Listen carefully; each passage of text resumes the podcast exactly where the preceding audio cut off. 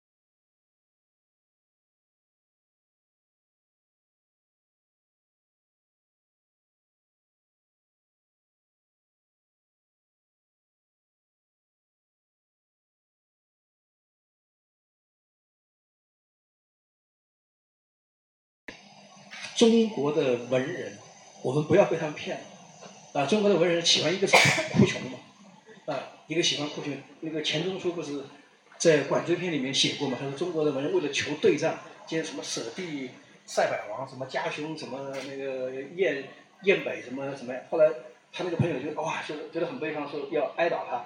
但那个人的回答说是，哎呀，这是我我只是为了写诗哈，只是为了为了为了写诗。就但但这个当时很夸张。但陶渊明是很是穷，但是你一定要记得，在当时那个时代，他跟一般人比，他也不穷。还有一个就是说，他实际上你看，在当时你们看，在那个在他那个呃，当时每一个当地的那个巡巡洋那个那个地方官一当官，都要来拜他，也都要给他送酒送肉。关键这个就是陶老师那个架子还很大，经常他想见就见，他不想见还不见。搞得那个王洪不是搞得很郁闷，后来没办法，为了见陶渊明，不是他躲在请他那个朋友叫庞什么那个，躲在那个陶渊明经过的一个路边，啊路边骗他说是要喝酒，然后就还抬了一个，但是他也不坐官就是官子的那个那个轿子，要让他那个他那个小孩吧，还是那个抬着用那个门板什么抬着他跑那个路边去喝，啊喝完以后就走了，就所以他实际上不穷的，啊那个颜延之一到那给他两万块钱。但是呢，他把两万块钱全让他儿子拿到那个酒，拿给那个酒家，就是全存在那买酒喝，啊，所以就实际上他是严格的团，他是一个非常就相当于我们那个谁啊，相当于我们那个在座的那个谁那个，就是完全是一个活得非常自在的一个自由撰稿啊，自啊啊自由撰稿自自己开工号。自己开工号，然后过得很好，每天呃每每天就是有酒。人生苦短，及时行乐。真的是他不穷，其实不穷。其严就是我说的，他不穷是按跟跟那个那个时代的普通人，当然他穷跟那个达官贵人比，那当然穷啊。但是那个陶渊明是自己他自己他自己这是他自己愿啊他自己选择的嘛，这个这个是啊，所以也不要千万不要被他那个就被他迷惑了，被他被他迷惑了啊。所以就是说，整个是非常有，还是我觉得我是蛮赞同这个，就是叶先生那个那个，真的是陶渊明那个找到了一个解决方法，就是哎，世事无常，人生就刚才人生苦短，不仅人生苦短，还经常这个世道非常非常艰辛，而且险恶，坏人经常过得很好，但是我也不羡慕人家，我也不羡慕人家怎么办呢？我就自己。自己就是有酒喝就好了，没酒喝就 没酒喝怎么办？没酒喝就自己就来读书吧。我们今天的这个主题是很有意思啊，在一个不安的时代里，如何做一个真正的享乐主义者？那我很想知道，因为当时我是想了另外一个标题啊，我觉得差不了太多。我是可能想的焦虑之类的啊。您说呃，这本书的这个主主题不是焦虑，而且您提出了一个真正的享乐主义者。那您觉得什么样的是真正的享乐主义者？我们应该怎么学习？呃，因为这这个题目是比较适合陶渊明那个时期。陶渊明实实际上在他那个时代，在他那个时代，他面临的一个问题都是一个安全感的问题。他觉得非常不安。你刚才我讲了嘛，他的朋友，你看一大堆全被杀掉，不是开玩笑，都是被杀掉，不像我们现现在多好，现在真的真的啊，现现在这个就是我们是真的有幸生活在一个就非常好的一个一个时代，就最好的时代，确实是这样。在那个年代太可怕了，确实非常可怕，一搞就杀头，一搞就就他是是没有安全感。还有刚才我讲，包括他的曾曾祖父陶侃，他一搞他那个他的那个儿子几个儿子，只是因为互相斗来斗去，余亮就找了个借口就把他杀了，就就杀了。就是他整个就是那个很残酷。那这样的话，他要解决一个一个安全感的问题。安安全感当然有些人要转就追求更大的权利，那他这个权利是能带来安全感。但这个安全感也不也不稳定。刚才我已经举的例子，司马懿的后代也不行嘛，就他本人安全，但他后代还是不行。就他整个就是他，那陶渊明这种属于看透了。他后来觉得，哎，我不如就刚才我跳出一个轮回的一个漩涡嘛，哎，我不如自己去过自己的生活。但过自己生活，他不是一个，呃，就是我要享受这种生生活的美，那那怎么办呢？他实际上是我说的真正的享乐主义，我是这样解释的。一般的想的主义就是他那个形影成东西，哎，只是吃肉啊，就是满足这种就是说身体的一个一个一个那一个需要嘛。然后就他是一个，他一定是那种就是说，呃，喝完酒，比方说喝醉了很难受，然后就是李白说的，举举杯消愁，那个愁更愁更更后悔，发誓说以后再也不喝了，但是过了半个月又喝，又喝，然后暂时解脱，就是像吸吸毒一样。但陶渊明我觉得他解决了个问题，他和那个叫和厌嘛，和厌就完全后来就等于是就妥协，就是这样。但是每天怎么办呢？内心很痛苦，那只好装疯，呃，卖傻。但陶渊明不是，陶渊明既不是装疯卖傻，但也不是那种我们讲的那种，就是说，呃，一个享乐。他实际上是，我觉得他是，假如用语言表达的话，他是把享乐转化成享受，当下的一个享受。陶渊明喝酒，你真的去看他那个状态，很好。你看每每一首诗喝的很好。你看他自己，他自己每次喝醉，他自己，他自己也知道，他比方喝多了，他一般比方我们一帮人在喝的时候，陶渊明的做法是：哎，我喝多了，兄弟你们慢慢喝，我先睡觉去了，啊，你们自己喝。所以他的他的喝酒真的是一个，我觉得是一种真的，呃，就是一种享受，他不是享乐，是真正的享乐主义，啊，他是一种当下，而且当下的东西。对，非常有意思。我觉得这个。呃，费老师他把这二十首诗，当然是也是为了写书的需要啊。当然，我我我觉得费老师写这本书的时候是想要写一本畅销书的，对不对？要写一本这个适应尽量多的读者的，用所以用这样一种笔调，然后给每一每一首诗啊，他说的是每一碑定了一个题目，这些题目每一个都是这个现在的这个针对一大片人群的啊，像无路可走的时候怎么办？定会贫穷，然后不论多么孤独，还是要做自己。我和这个世界之间最合适的距离是什么？这个是我我能看出来，这个费老师您的思路啊，他一定是针对着最大众的人群的焦虑，对吧？最大众人群的心理问题来提出的这个问题的。那您可以跟我们讲一讲您这个整个写作的这个思路吗？呃，也没有，当时其实呃，真的还是针对，针对我呃自己。就好像刚才我讲了一个东西，往往人，呃，在讲什么东西的时候，往往他是他缺什么，真的是缺什么。就是当这个人拼命在谈钱的时候，肯定是缺缺钱。他像你这样从来不谈钱，肯定是就是。就好像我当时写那个《金刚经》那个，真的是当时我自己，呃，其实要解决我自己的问题，不是我不是写给人看的。那陶渊明那个其实，呃，这本书真的还真的是。写给我自己，我大概我觉得有三本书其实写给我自己看的，我写过的书里。啊，不是不是，那本真的是那本当时真的想写畅销书，结果也没畅销吧，就是啊，就是那个当时就是想做一本畅销书的，当时是写给别人看，那那个书的就非常不好意思，那个书的出品人还是还是还是陈坤嘛，就是说我们是当时一起做的。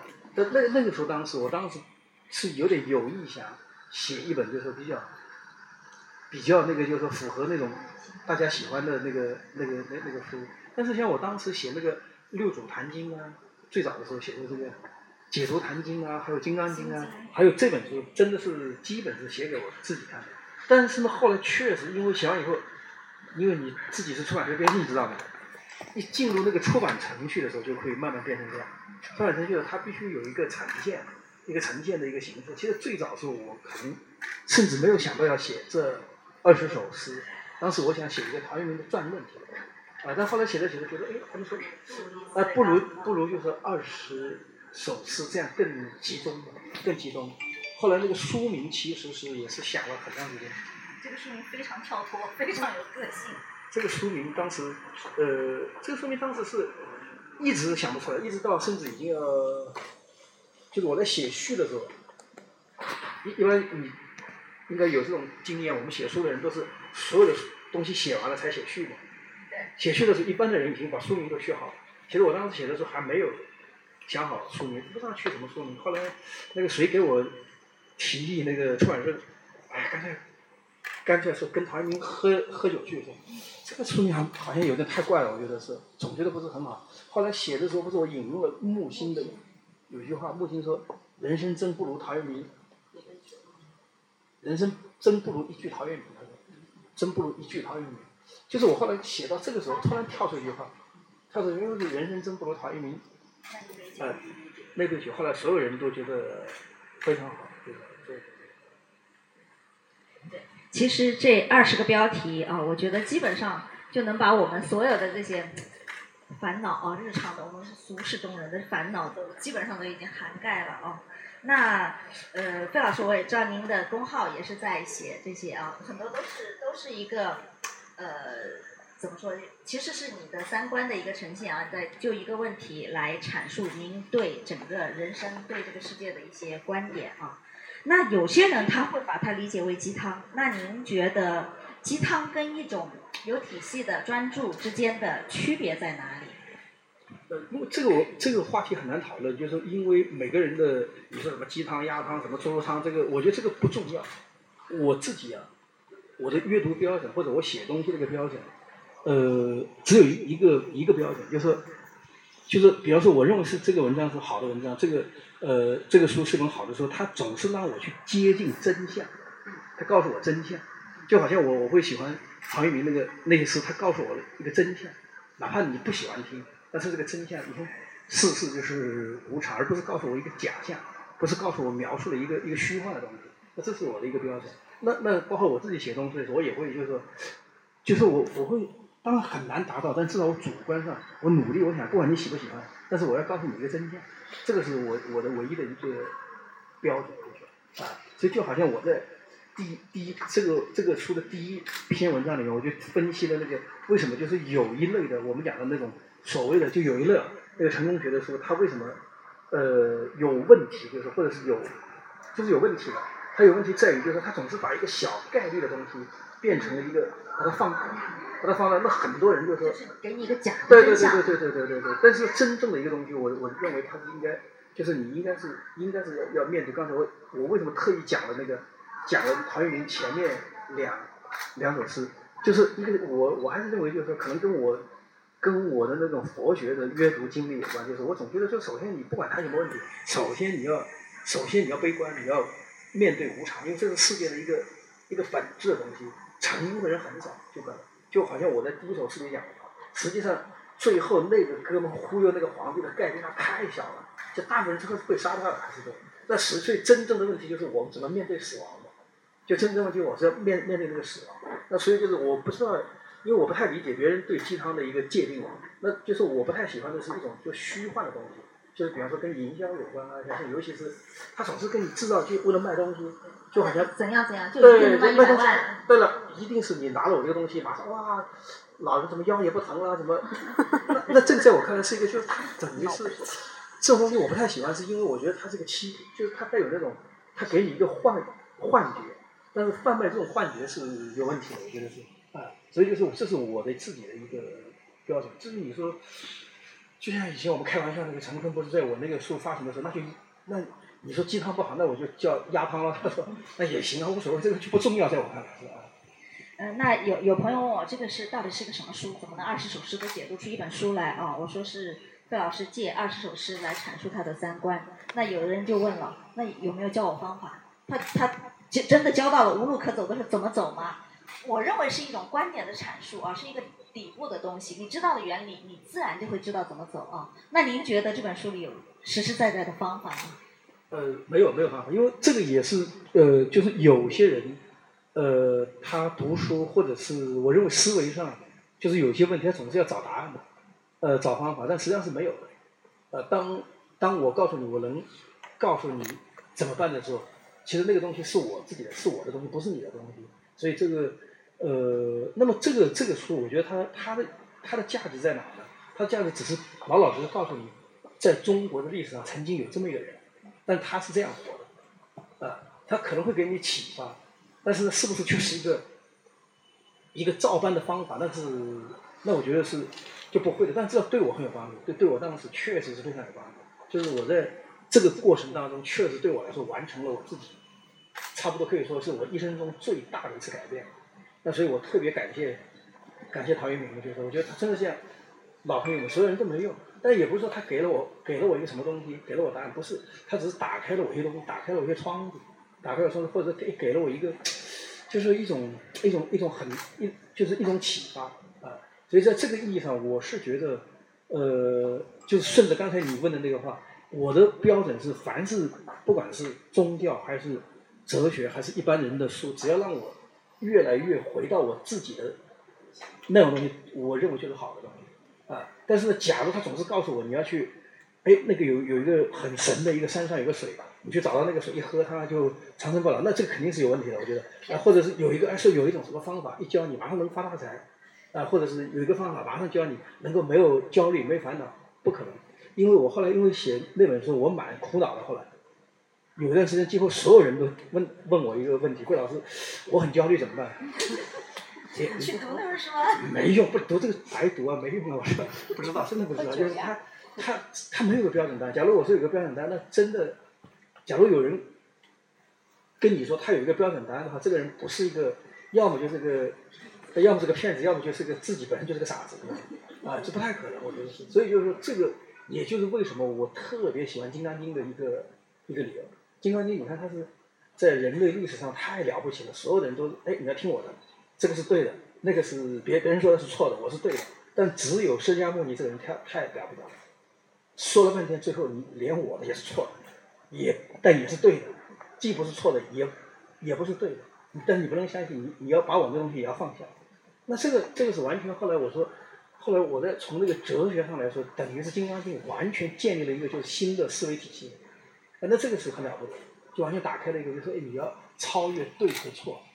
超越对和错，你哎像什么呢？我说要像存存在，像那个真相敞开，永远敞开，但是永远不要不要有那种预先，就是我有一个成见，有一个就我们讲那个格式塔心理，就是我首先已经有一个看这个东西的时候，我已经带着带着我原来的一些经验，带着一些东西在，就是哎我我要我要空，你看要要悬置，那这个是金刚经非常了不起的一一个。一个东西就没有答案，一定是你自己去找，就一定是在在，所以乔布斯或者什么事，你问他什么，乔布斯，你看他那个演讲，他怎么说？你要回他你的内心，他说你要听你内心的声音，听起来好像很鸡汤嘛，很多人说这个是鸡汤，但后来不是我在微博上写写写过一个微博，我说这个是可能是我听过的唯一的一个最真实的一个最实在的一个一个道理，就是，但是呢，很多人他只是不明白，他实际上乔布斯讲的就大真大实话嘛。但别人不爱听嘛，但大部分人说，哎，我不爱听鸡汤，但大部分人又特别爱听这种，每天听那个什么方法，对，每天告诉你方法，每天在听那个什么，我们那个这个这个胖胖那个瘦瘦，反正就是那种啊，每天听说他很怪，我觉得非常怪，啊，但是呢，对很那个真实的东西他不爱听，所以这个东西我觉得挺有意思。对，说到回到内心啊。然后呃，费老师你也写过一句，都说要做自己，你知道你自己是谁吗？大概这样的一个标题的啊。那怎样才叫做做自己？您的理解？我我是觉得做自己，就是从陶渊明这里，就是说，当你就是真正的做自己，就是摆脱了所有的依依靠依赖之后，你还能做的东西就是做自己。啊，但是呢，我们前一段时间这两年中国人讲的做自己，其实是不是做自己？其实是我发现是。实际上是一种时尚，它是随随随，就是，啊，就是就实实际上他不是做自己，实际上他是做了，他在想做大家都认为，看原前段时间创业，我操，所有人都在那个啊对啊对对对对对，是真的对对对对对，这做自己实际上是还是我觉得就是你还是我还是觉得乔布斯那个真的是，就是那么个简单道理，就是还是你内心，就是你要成为你自己，就那种声音，假如你能找到这个东西，就是。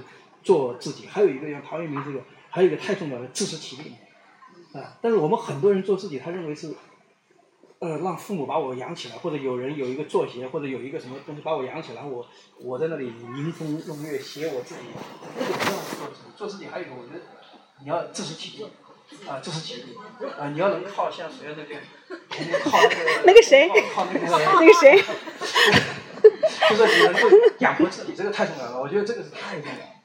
不是因为我是校长。好，那大家肯定也 好多问题等着了啊！来，大家大家来提问。然后今天呢，呃，我们就呃一个新规定啊，就大家的问题呢尽量的简短，大概三三四句以内吧啊，因为我们之前的很多次都大家洋洋洒洒叙述一下自己的心路历程，然后 最后嘉宾问题呢？问题呢？我们今天就就简短的分分享挺好。对，有的是这样啊，但是我们今天还是因为我们这个费老师这个重量级嘉宾难得到我们这里，我们还是以提问为主啊，三三四句话之内吧，大家来来提问吧，现在这个时间。然后费老师你好，我们还是用下麦，因为我们在录那个直播。费老师你好，呃，我想请刚，因为我对陶渊明认识不太深，也是就是您这本书我就看了一点。再之后我听您刚才的这样的一个阐述，其实我我会有一种感觉，就是陶渊明他其实是不是有一种他没有力量去改变外面的东西，然后他就是通过喝酒活他的生活，就是其实也一某一种意义上会就感理某一种理解上会有一种逃避。再之后或者说是他觉得天命还有他的命运他都改变不了，然后他。我觉得会不会是有一种宿命性的这样一种消极，在他的这样的一种思想里边呢？哦，这是我的问题。好，谢谢。呃，就是你这个问问题是特别好，我觉得是就是一般人经常会把陶渊明呢，甚至把我们现在呃像禅宗啊、佛学啊，都认为是逃避啊、消极嘛。但是我是正好相反，我跟一般人的看法相反。呃，实际上我从来没见过像佛学、像《金刚经》里面就那么积极的。这种人生态度真是太积极了，积极的已经是没法再积极了。但是很奇怪，怎 么会被一般认为消极？那陶渊明也是，陶渊明其实是不不是消极，我认为也是太厉害了，就是就属于太有勇气了。就是一般就我顺着你的思路讲，比如说，哎，我们一般的人，嗯，假如觉得我无力，就说改变这个世界，我在这个单位里面，或者我在像陶渊明，那一般人就采取混嘛，就就采取混的一种方法，也过得很好，无所谓。跟陶渊明是可以混的。陶渊明实际上是，呃，就陶渊明这个人，很多人对他不太了解。其实你去研究历史，你会发现，就刚才我讲了嘛，他是可以当官，但他不愿意当，他不愿意当。那我想不出来还有，他就说我是他不想在像王阳明那样在体制内，哎，我要做一个他王阳明在某种意义上是个勇士嘛，其实是，就是是个勇士，但是呢。王阳明很麻烦，就是实实际上他最后会消耗，你会发现很消耗。但是陶渊明的厉害在于，就是哎，我跳出来了。他说他这个我觉得很积极啊。他的代价就是你看，他的代价会失去很多东西，就好像我们现在，哎，一个什么人，我很难做比较，没有什么可比性，因为那个时候我们现在是社会主义社会，那个时候封建社会，很难比较，很难比较。但是还是我觉得你可以想象一下，就他本来是。有很多功名利利落，他放弃，他放弃这个东西，我觉得。功名他就是关中要主嘛。对。就是对于当时的封建社会来说。他放弃以后怎么呢？我觉得是这样。陶渊明的积极性在哪呢？就是说，当我无力改变这个世界的时候，那我就改变自己嘛。就是活好自己。啊，活好自己嘛。他应活好自己。啊，所以改变自己，改变自己的话，他后来你看他自己就回到自己老家，到田里面种田。呃，听起来很浪漫，不浪漫的，一点不浪漫。就好像现在你要让我回到，不要说陶渊明了，现在你就让我离开广州，跑到那个，跑到那个我们一个一个小县城去种地，那这种落差很大的。除非像我那个朋友已经拿了几个亿的钱，那当然就是那个那个那个不是那个，不然呢？假如我们像我们这样的普通人，就是就是你本来是在一个你看，在一个价值体系里面的，但你后来跳出去，就说跳出去的话。我还是觉得他其实是很有，我是觉得很积极。当然，就你也可以说他很很消极。他因为他不愿意，他等于就是说这个世界，你看他的一个人生哲学是：我改变不了这个世界，我也改变不了别人。他后来变成就是那，我也不想改变你，我也不想搭理你，但你也别烦我，你也别烦我，他自己走了。那这个我我还是觉得很积极。我觉得这种人是非常值得尊重的。所以，因为大部分人不是这样，大部分人就混嘛，叫苟且嘛。绝大部分人都是苟且。所以后来就是我我我觉得他还是在这点上跟王阳明很像，就是他还是就是我一定要就是人一定要过一种就是说呃自己的内心的价值观跟那个生活完全一致的那种生活。那这个我觉得我觉得挺积极的，反正就是但是呢，这个积极当然就也可以你把它理解成消极也没问题，我觉得也没问题。哦。但我不太清楚，就你理解的积极是什么？其实我是这么理解吧，就是自古以来当官，就是我们是父母官，就是为为我们的子民，为我们的。呃呃，子民老百姓去做一点事情，这样子。这之后，在佛教里面，其实佛教其实最大的、最最最最，他提倡的一个佛理就是无畏的、无上的布施，就是让我们去。好，谢谢。就是一个一个布施，就是我们做很多的东的事情，都是为了让众生，不是为了我们自己。然后在陶渊明，他其实这样的一种一种就是做法，就是潜隐在他的。自己自己的活在他自己的世界里面，其实是就是我觉得就在我听起来，我会觉得他是会有一点懦弱，会有一点就是逃避，就是其实就是没有那种担当。就是做当官，那你就为你的老百姓服务。你有这样的一个机会，去为你的老百姓服务，我觉得这是读书人他的那种一种使命，他的一种追求。这时候，如果他是在一个佛学的角度上，他应该就是一种呃呃为就是多做一点的呃为为他人多做一点事情，而不是潜在自己的小世界里边去进行一个自我的一种陶醉，还有一种自己的一种。就是啊，那就喝酒吧，我们改变不了，那就喝酒吧。呃，我就是我会有这样的一个感觉，因为我自己也读《金刚经》，因为读《金刚经》，其实你最终还是空的。然后，其实我曾经问过，就是一位老师，人生活的意义是什么？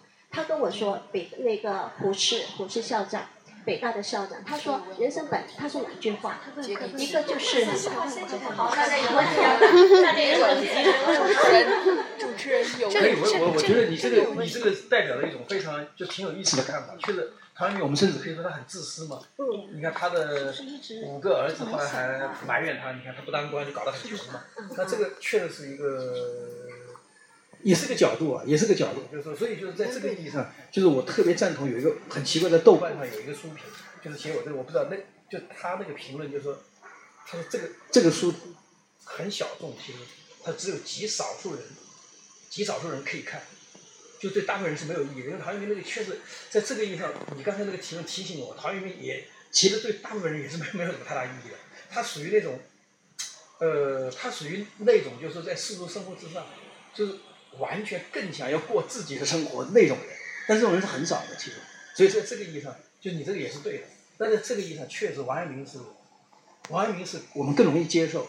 哎，王阳明因为确实他刚才你讲的嘛，他还是要去到贵州去当官，要造福。一方人，这个也是对的，也是对的。所以这个我要回去检讨。没有没有没有没有没有没有没有。没有没有，老师，我说我说一句话。行啊，我觉得布施哈有很多种。你要是缺吃的，他可能给你一碗粥；你要生病了，他给你一碗药。但是大多数人都不知道自由为何物的时候，他给你布施的是自由，只是你接触不到。这也是一种说法。这是一种说法。我可能有一个比较好奇的问题，就是好奇费老师，你写这本书的时候有没有一边在喝酒一边在写？然后喝了什么样的酒？喝了多少？呃，没有，就就这么写这本书的时候，其实呃，其实跟跟你你读陶渊明这呃二十首诗一样，其实一点没有看到酒的东西。他感觉就苏东坡说嘛，苏东坡说，陶渊明他说这哥们太怪了，说老陶。他说这个老头他说怎么喝酒越喝想的事情越多，而且越清醒，越清醒。所以就是我写的时候真的是没有没有喝酒，完全没有，而且所以后来。呃，但是因为写完这本书，经常有人拉我去以这个为借口喝酒，我觉得真的是我说你们完全误读了这本书。这本书跟酒其实一点关系都都没有。刚才我讲了，就陶渊明真的是把喝酒，他是真的是在在一种呃美学层面的东西。但陶渊明是每天喝酒，确实是他自己是呃每天喝每天喝，他是呃每喝必醉嘛。但是他，但但是他的，哎，他六十五岁，六十五岁在那个 在那个在古代，那当然是高啊，这么积极乐观，也就是六十五岁。所以那个年代已经是那个时候算是很高寿了。他在那个时代里，因为我我没有时间展开，就包括谢灵运啊，什么一帮人嘛，你看谢玄啊，一帮人跟陶渊明同时代的，最后只有这个老头逍遥自在，就是看戏嘛，他在看戏，所有人全被杀的杀。后来就是被被那个，只有他跳出来了，只有他后来每天又悠哉悠哉，所以我们千万不要被陶渊明的穷给他的诗迷惑了，不要被他迷惑啊！就实际上他是在那个时代真的是过得很自在，当然跟后面的人比都都是这样。但是呢，因为这本书确实我有机会喝了喝了好几顿酒，反正是呃喝了喝了，但是我们但这个书绝对不跟绝对不跟那个。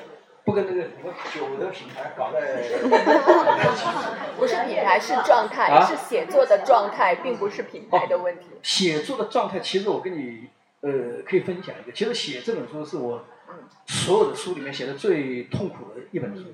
这个痛苦在于，就是说，原来你看到，你看他讲逃避，我是一个很逃避的人，原来我那个翁龙知道，我是我是我的专业是中国现代文学史，中国现代文学史就是我每天那时候研究那个近现代中国史，还有一个现代文学、当代文学。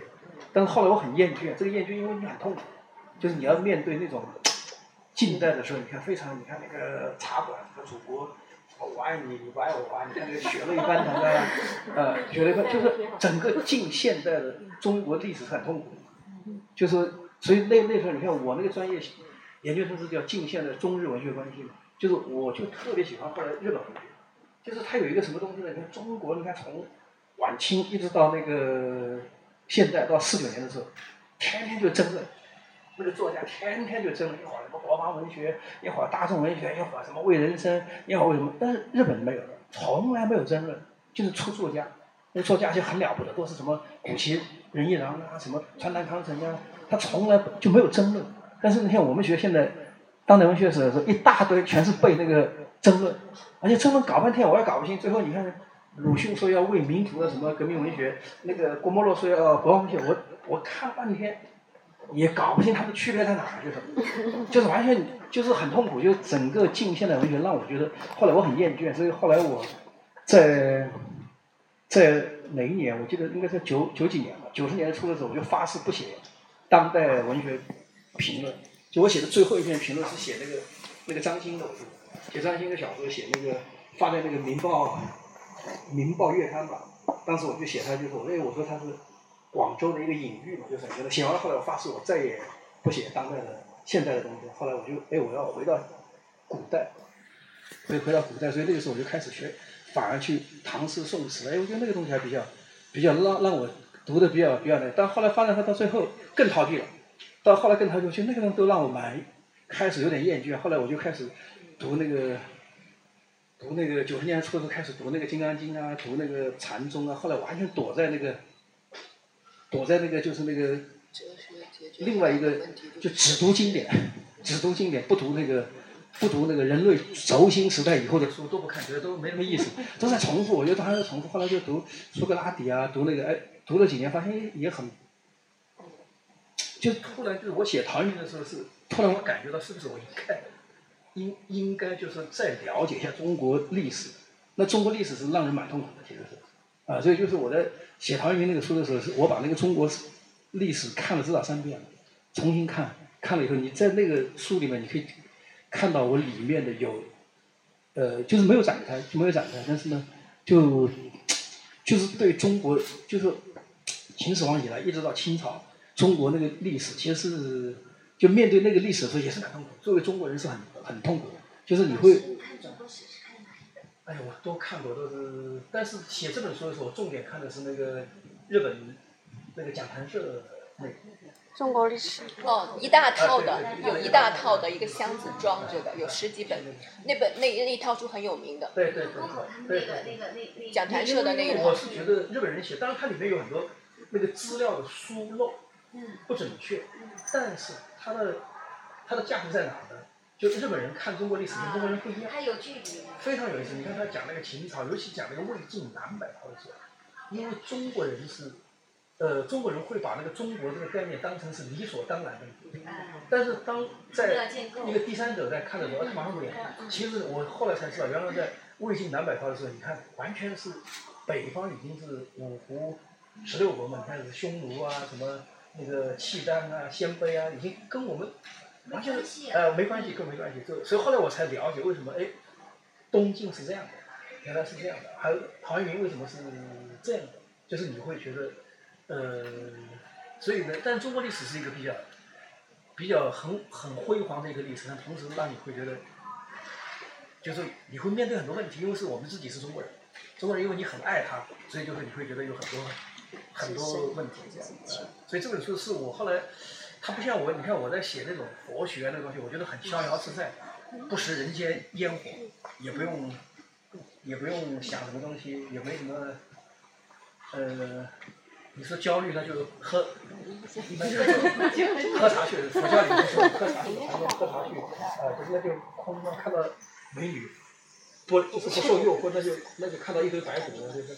看到一个虚无，就是。其实真正的空是看到美女有诱惑的，觉得才是空。对对对，就是你，就是你你你这个是那种你这个是最高境界嘛。对，人家不是那个诱惑。但这个书写的其实蛮痛苦的，一本书是很痛苦的一本书。它不是这本书，对对对对，对还有你刚才他问我写这个书的那种状态嘛，状态就是我说这本书写的是蛮痛苦的。写了多长时间呢？哦，那断断续续有两年时间。两年时间当然就是说，因因为他还是我认为，就一旦我们思考中国问题的时候，假如你真的是爱中国的一个人呢，他是会蛮痛苦的，啊，是蛮痛苦的，他绝对不是那那种乱乱喊几句，好多事儿无解。呃，不是无解，就是说，面对这个时候，每个人就是实际上就刚才谁说到的，就是你会你会拷问自己，这个事情你应不应该去做？啊，应不应该做？你有没有这种勇气？它不像我们在谈《金刚经》时候多幸福，你说那是谈宇宙，谈整个人类，管你中国人太渺小了，但是那个连那个尘埃都算不上。它就是，但是你谈中国是个很具体的东西，啊，很具体，你怎么面对这个单位？啊，就是你怎么面对这种我们这种文化？你看，它就是这样的，我们那个基因里面就有这种，你看，呃，中刚才我讲的中，比方说我讲的中国，哎，中国人就是那种。就是那种童，就是钱穆讲的童话功能。那你你你怎么去看？你自己怎么去看看看这个东西呢？啊，还有一个就是说，它本身不是一个，就像桃花源，它不是一个愉快的东西。就桃花源的背景，刚才我讲，它是暴政，实际上是中国人就是面对暴政想出来一种方法，想出来这种就是一一种求安全的一种方法。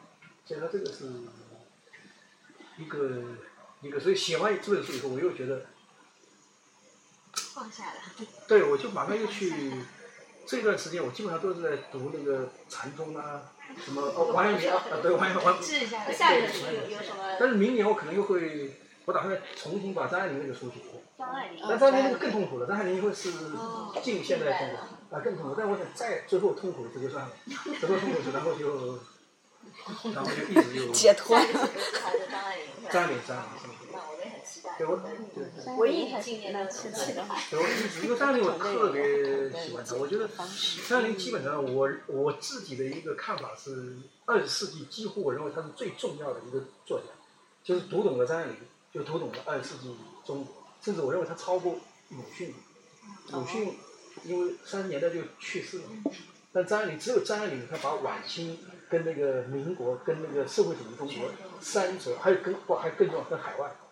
他后来去了去了美国嘛，就是整个你看，整个那个二十世纪中国就基本上就是一个晚清，还有一个是那个呃民国，一个是共和国，一个是海外，就这四个，就这四个场景代表了我们中国人的这种所有的所有的中国人那种情绪啊，都在这四个空间，就是你能理解他为为什么到今天这样。好，下一个问题，下一个。那读您的书呢，感觉写的也很陶渊明，返璞归真那种感觉，好像在自己再说一样。那我就问一个问题，里面有一些拿身边人举例呀，啊对，啊啊说事儿，就有没有人对号入座，然后提出异议？有啊，像里面我写了一个什么叫马小胖子的，那真的是我一个很好的朋友，那他总是很相信什么星座啊。昨天碰到我还跟我说，哎，他说我是摩羯座嘛。他总是他那个口头语，哎，摩羯座就是这样。啊，就是就有有有，还还还是有，还是呃，就顺手写的。但这个书写写的是有有时候就是顺手，顺手。就是那种剪辑感，感觉很顺畅，很好。顺手写。古今中外的信手是是是是是。因为这个书还有一个意义，对我来说是也蛮重要的。我我是一个真的是一个职业文学评论工作者。原来就是教教文学评论嘛，后来居然就不务正业去写那个，你看，写《金刚经》啊，跟那个陈坤边《行走》啊，完全不务正业，差不多十五年吧，我看，从来没写过。我最后一篇关于文学的文章是二零二零零零年，就是发在文学评论上，叫写了一篇叫《什么是我们这个时代的文学》，但那个文章整个是对文学质疑，就质疑的。然后写完以后，写完以后后来就一直到现在。到从来没有，就是没有，就是跟文学反正就没有，再也没谈过文学的东西。那这个这个书是我第一次后来就回归文学。为什么要好多人就好不容易把那个开头就活美贴了，要回活回去。别的活的精致，内心的精致。对对对。所以，那那如果你那如果你再回来，那你是爱。呃，但是呢，就是受批评。那就是他写完这个，有人会跟我说：“这样这个完全不是文学研究作品，你这个完全扯淡。”无所谓啊，不是我们现在慢手慢说的唱就是录制。啊，对对对对对。最按你自己的标准还是求真就好，管它是不可是。好，问一个问题。好，下一个问题。OK。看得很认真哎，标了做了很多标记。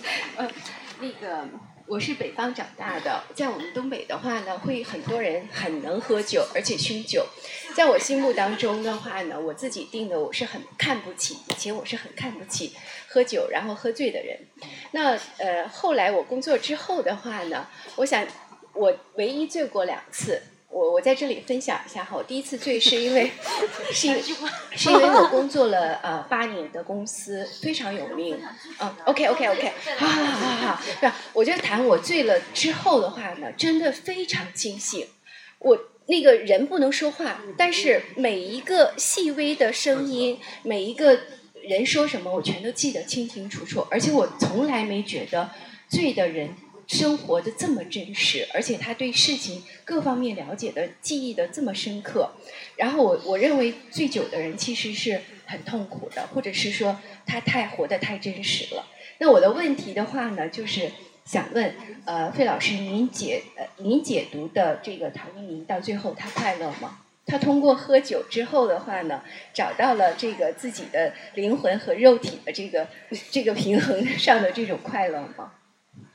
呃，这个我可以很确切的回答。陶渊明后来就是归彻底归隐田园以后，他应该是很快乐的，嗯，很快乐。刚才我不是讲过，到最后他，尤其是五六十岁的时候，他真的是就笑看他的同辈都是关的关，抓的抓，喝茶的喝茶，然后就是那个死的死，就他只有他在田园里面，至少每天还可以喝喝酒。那就证实了，因为我刚刚还想说第二个，我就是现在我喜欢喝酒，我每天 刚才小妹小妹一打断我，但陶渊明跟这个喝酒没关系，其实他的快乐在于刚才我还是讲，就是喝酒只是一个 呃，只是个象征的东西，他是他的快乐在于他选择，我认为他选择了，就刚才我选择了他自己那种生活方式，嗯，就是可以确保他那种快乐，嗯，跟那种平安的生活？是，我觉得他是找到了一个自己的点，能够令到自己。但是这个人不够完美，就像我自己是，陶渊明是一个没有人不够完美，所以他就通过借喝酒来平衡。我认为平衡这种就是说失落感，我我觉得是这样。对对对，这个是我得到了验证了，谢谢谢谢这个问题。好，下一个问题，我有一个问题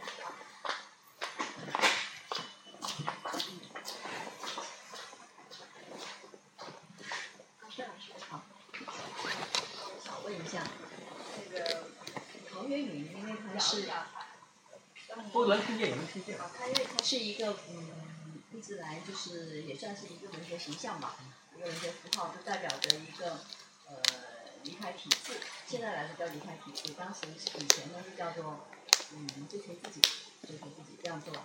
但是我有一个很好奇的问题，就是说，嗯，刚才您在说啊，其实他并不是很穷，是吧啊？但其实如果他真的很穷，那是大大家会怎么看呢？因为其实我，因为你想，嗯，他作为一个文人吧，是吧？他作为一个文人，他后面去做那个农业，做农业是吧？做农民不做农民，他做农民，他做农民。他做农民的话，他其实是不会有太多那个做农民的知识吧？就他也做做不好一个农民，是吧？如果他要是他要是那个去。呃，接受，当然你说很多人给他送钱是吧啊？他要是接受了这个钱，他肯定就违背了他的这个出去这个，他也不违背，他不是接受钱，他是或者是违背了我们觉得这个的精神。所以他既然不做不完的精神，反正有文人不穷，反正 那既然大家也啊，不管我们违不违背啊，反正那既然就是也是说历史上不是说他也没怎么接受钱嘛，对的。接受胭脂给他的多，朋友给他的对，朋友给他，他就是反正就是说呃，官府的钱。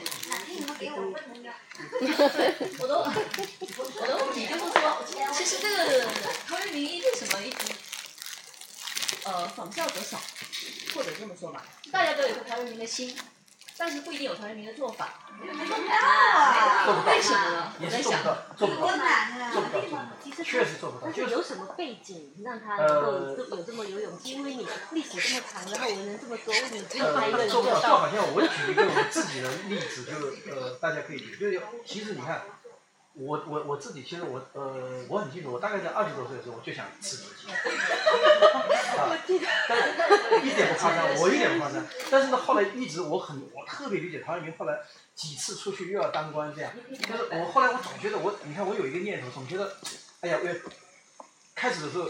要不结婚就当然没问题，早就辞了。后来一一不一不小心就要结婚啊，一不小心有小孩。那你陶渊明也是，你看他还呃有五个小孩的家伙，那他每次当官他自己说那个大实话，他都是啊、都是缺钱。那那我们也是这样，我就是有我自己的经历，就是真的就是想哎我赶紧拼命努力工作一下，换一个工作，赚两份工资。记得你那会儿从那个学校出来，要去那个电对对电视台的时候，对跟我老公打电话商量，商量好几个小时。对，然后就准备说三年或者 我辞职不干了，辞职不干了。那但是最后呢，总是下不了决心。下不了决心，它有两个原因。我觉得一个是就是还是我们根深蒂固的有一种观念，就好像我们小时候就一直是觉得离不开单位，就是这种很难，真的太不容易了。你要让你改变一种生活，多可怕！就像我们要是呃家里，边你小时候就是在一个什么大院长大的，后来大学一毕业就在一个就是另外一个大院。就在一个另外大院长大，那你你会很难。那第二个，你总觉得那个呃经济还是蛮重要，你总觉得很害怕。假如我没有一个固定收入，那我怎么怎么办呢？就是那那所以陶渊明，但最后他为什么下决心了？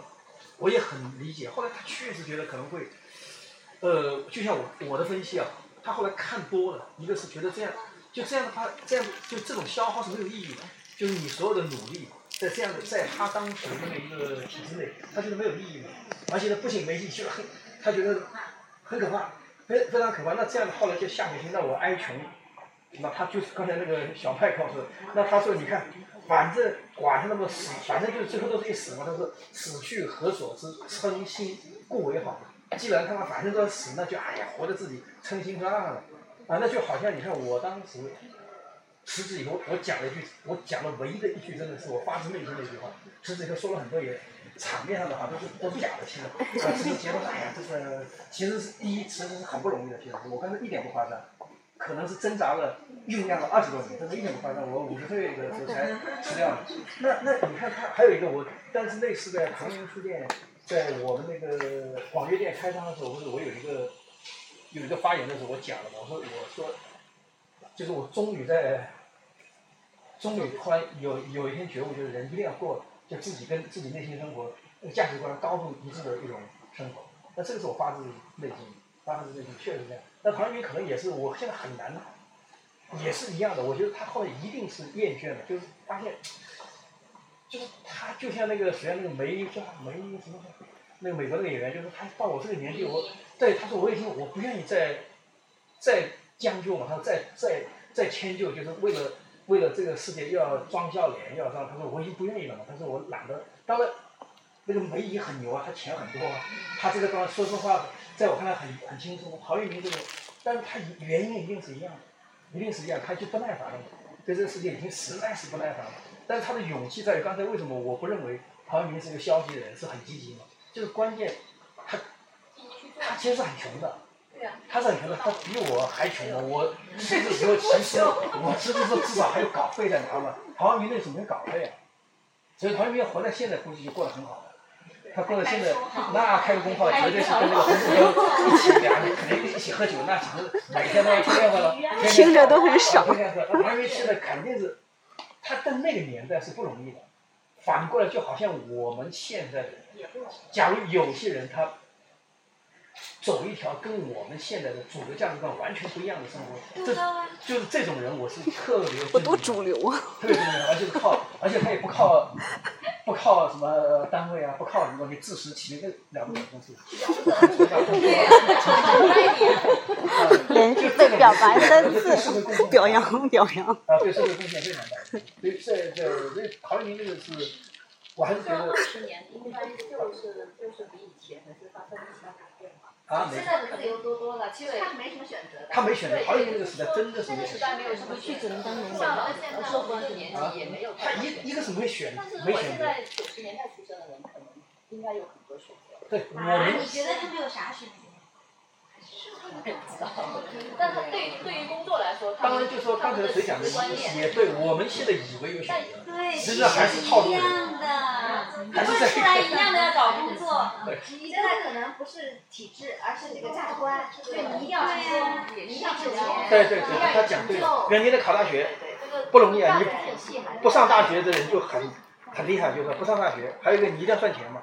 你不赚钱，你怎么怎么生活呢？就是说，他这是一个呃不容易。陶渊明那时候还是不太容易做，所以就是他属于也是是一个很小众的，其实是一个很小众的。所以我是特别觉得特别幸运，就是一本很小众的书，最后最后啊，就是他反正就就是他还是就是说我们就是说在这个意义上，确实在这个意义上，就是你不得不说那种呃，在这个意义上，就这个时代还是应该说比陶渊明那个时代要确实在整个那种自由度要高，哎，自由度要高。哎，我我是看到呃那个呃费老师中间有一段，他是写到外界对自己的干扰啊，那个哪哪里了我找不到了，嗯，他他说有三种干扰，一种干扰是这个呃呃对身体呃就是一些呃恶劣的环境啊，你吃不饱啊，穿不暖啊，各种条件恶劣。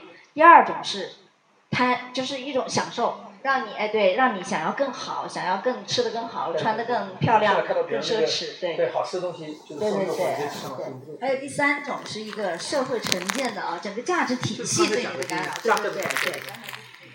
其实我们现在，我们现在不，嗯，可以不受体制了，但是还是要受这套价值体系的。我们现在好像自由度比以前大了，但是我看到的是很多很多的人都是每天说我。不享受这个，不享受那个，但是仍然要被困在这个各种的限制之中。其实，所以说，我觉得这个挺对应当下的一个需求的，就是如何能够跳出这些限制，真正的回到自己的内在。其实刚才说到心灵鸡汤，我觉得，其实心灵鸡汤就是因为大家只是知道这个道理，并没有做到，所以把它叫心灵鸡汤。而当你真正做到的时候，它就是真理，已经不是鸡汤了。比如说你说的乔呃，刚才费老师说的那个乔布斯的那句话，还有什么呃，比如说之前我没有理解到的时候，觉得张多芬的那句话，外面没有别人，只有你自己。其实，哦，海灵格，可能是张多芬在书上看到的。然后，对，然后就是这些，我当时都是当把它当鸡汤的，但是现在我觉得它都是真理。包括刚刚第一位那个我们的那个书友提问的那个，他就说，嗯，他这个不是一种逃避吗？他觉得无力改变外在的一切哈，所以才才那什么。我当时就想反，就是那个回应他，就说，为什么一定要去改变外面的世界啊？其实有的时候你不觉得回到自己的内在，改变自己才是最难的吗？其实你不用去改变世界，外面的一切都不用改变，你只要回到自己，改变了自己，外面的一切就变了。那个噪音一百分贝的时候怎么改变？那你可以选择去一个适合改变的地方啊，这个就这个时候就是放下呀，对呀，我可以选择那个地字篇嘛，对吧？跟大家分享一个我半辈子的一个一个经验，就是什么？就我我自己，我有时候观察我的同学，我周围的人，我发现那些就是一直想改变这个世界的人，最后被这个世界改变了。但是后来后来是那些想改变自己的人，把这个世界改变了。我我的感觉是这样，啊，不是你们可以非常非常仔细去观察一下周围的。就那些改想改变世界的人，最后，他他们不，最后他成这个世界的一部分，这是真的是人间的一大悲哀，啊！但最后就是我发现，反而是像那种，啊，就是也不一定乔布斯吧，反正就是，反正我我觉得想改变，反正总的来说，我还觉得最后他想改变自己的，就或者是认认真改变自己的人，那，他最后对这个世，他没至少没有被这个世界带走，他没有成为这个世界的一部分，哎，这个就很好。当然，这个世界也很好。再一个，再一个，过去是有那种朝朝拜圣文明雅士雅集，是有那种聚在一起喝酒的那种传统。对对。完，再一个就是走过路过呢，都要都要都要下个轿子，说到村里拜访一下那个圣人，应该也是能他能活得挺好的一个原因。啊，嗯。在中国古代，就说在古代的时候，有一个传统还是很好，就对文化人很尊重。那像陶渊明，你看他越而且在当时他被认为诗是写的不好的，陶渊明诗是写的不好，他只是因为，但是对他的人格大家还是很推崇。他越不做官，好像他就越想要让他当官。那个皇中国是很怪的，所以后来造成就是有一种大部分的啊，大部分的隐士，包括王维他们当时到那个到那个终南山都是在当官嘛。到终南叫终南捷径是怎么来的？终南捷径就是终南山假装躲了，哎呀我不当官，躲了两年，最后皇帝假惺惺的发现了啊，所以他后来就是后来就造成了中国的中国社会，我我就说，就最大我就蛮赞同鲁迅的一个。就是一个杂文说的嘛，最大的问题虚伪。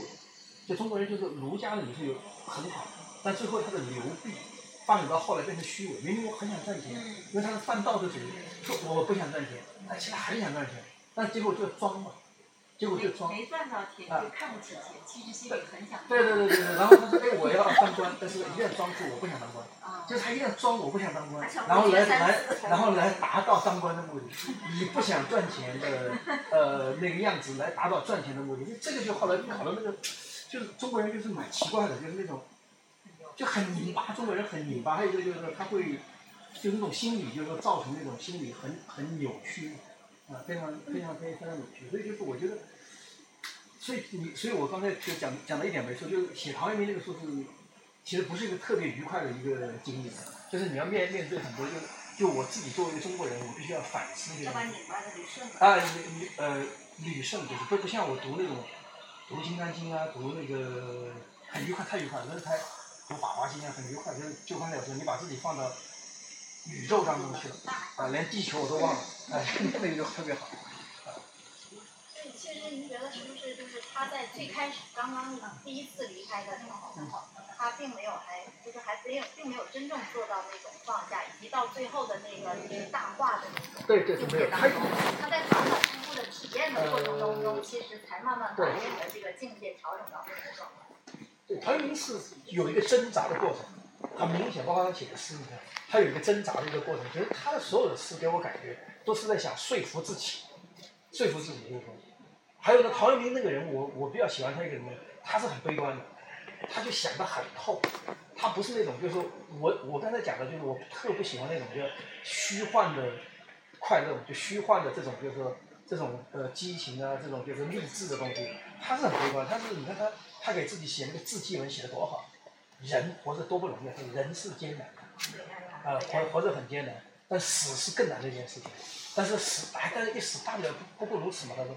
他那个，他他是中国可能第一个给自己写那个字迹文，写了很长的一个，然后想象他死了以后那个东西，啊，就是他整个就是他是那种就是我我我我觉得，然后他整个就是说是，但他蛮挣扎的，其实蛮挣扎，要不要当官的？那个他受诱惑还是蛮大的。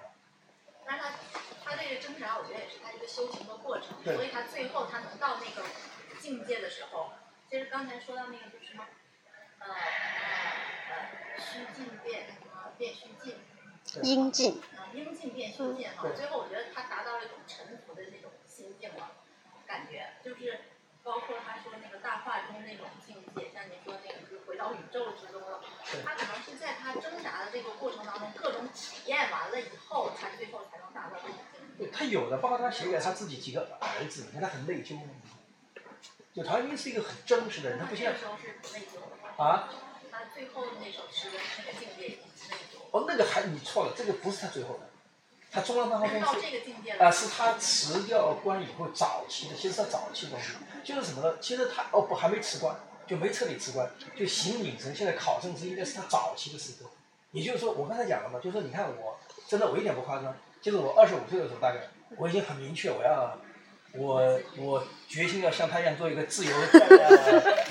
我今天第四次。所以这就是为什么我特别喜欢喜欢陶陶渊明的原因，就是他实际上他一开始就知道自己想要做什么，他自己我要做一个什么样的人，但最后他一直是因为为生活所迫，或者是各种各样的诱惑，然后不停的挣扎。你看我也是，每次我想要归隐的时候，你看我当时在暨大，我我真的不点一点。一边给我们上课一边想着我要辞职。你看我当时好不容易 好不容易辞掉那个中文系主任的时候，其实当时我是想去那个。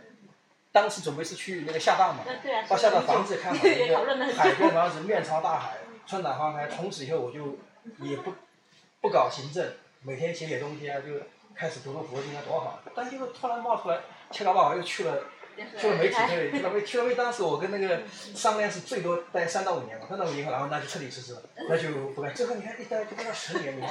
待了十年。啊，待了十年嘛，待了十年。但是那那时候确实，我我后来有一次我在在西藏，真的我一点不一点没有，就是那种就是那个夸张，就是我真的是在羊座雍雍湖那个那个湖边看着那个星空，我说。啊，阳朔雍。那阳朔雍湖，我说。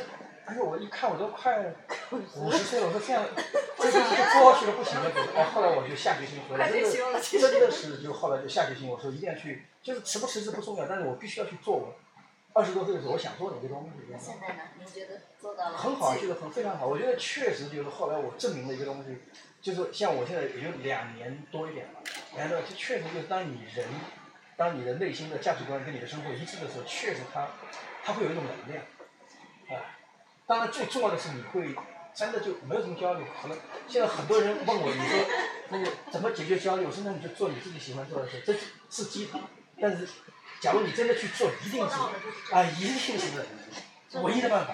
哎，但我还是觉得吧，像很多人创业也焦虑的要死，他跳出来了，他去做他自己说不上，不是真正的内心意愿，真正想做的三个死刑犯不讲。我我后来不是写过一句话吗？我说，当你。为了做你喜欢做的事情去赚钱，跟你为了，哦，不是，为了你喜欢，为为了就是为了你喜欢，呃，喜欢做的事情去赚钱，跟你为为了赚钱去做你不喜欢做的事，完全是两码事，完全是两码事，这是我体会太深了，啊，体会太深了，这是不一样的，但这种东西，这个道理都很简单，那一般人你做不到。现在让你辞职你也做不到。不光是做不到，但我觉得我现在是，我觉得没必要死了。我真是心远地自偏了我。不，这个是不是心远地，这是自欺欺人。啊，这是自欺欺人，你知道啊？这个是，所以这个是很有意思。我还是觉得，就你真的做到了，就像你问乔布斯有焦虑吗？不会有焦虑，他每天想，就像我这两年，你说我能有焦虑吗？我没有时间。还有还有一个整个，当你在做一个你特别喜欢的东西，真的是你发自内心想做的东西，所有的界限都没有，工作和那个没有。你活着就是活业，因为你活着就是干这个事儿。啊，就是。那是你最快乐的事啊，对，没有什么东西啊，所以这个是一个简单道理。而且很。好像。第五次。基本上都是这种桃园名。累成狗好吗？就是不，我发现 就是大部分人他的问题在于，就是他可能会说，就是我原来我自己都认认识到了，就他不喜欢这个东西，但他又没有勇气告诉你，还有他一辈子在在想着做什么事，但他永远就是说他不敢去做那个东西，那这个就很麻烦。这个是你解决不了这个问题的，永远有 焦虑。啊，那你这个问题不解决，那你靠那个什么打坐、冥冥想没有用，没有用啊！这个你根本就解决不了。打坐有什么用呢？就是打坐完了以后，一回到单位还是很痛苦。所以这就是那个我，这就是我喜欢那个六祖的一个一个原因。六祖，你看他做有什么用呢？他说，他说你那个你本来就是块砖，怎么可能磨成那个绣花针呢？打坐有什么用啊？我现在觉得回答我不痛苦了，啊，一点都不痛苦。那就挺好，那就说明你不，就说明你成了这个世界的一部分。不要说 证明你对世界改变了。那有没有？这个在直播，哦，这个没有没有，不是不是。你想多了好不好？这些人怎么这么想？当我这样说的时候，也是我有成见，我有成见。其实其实陶渊明说，你们在你们的体系里挺好，也没关系。对，也挺好，也不是说你们。没有，他我当时没有标准答案，每个人一定是不一定说辞职就是好的，对有些人来说不辞职更好，因为更适合他。啊，没有标准答案。对呀，这就是你最爱的生活，你就好好过嘛，不要纠结辞职，也不要管我们怎么看，自己能怎么快乐最好。你们这些庸人根本不可能了解我。对老师，还那家的小孩子有半小时，我先走，要拍照了吗？对啊，没想到，但是拍照拍照完，先让我做司机，先拍照。那我们今天这个直播就就先到这里吧。我觉得一会儿的，谢谢谢谢，一会儿的聊肯定是好像中间呃，听不见。对，我们的那个麦有点不行。最近在网好，结束直播。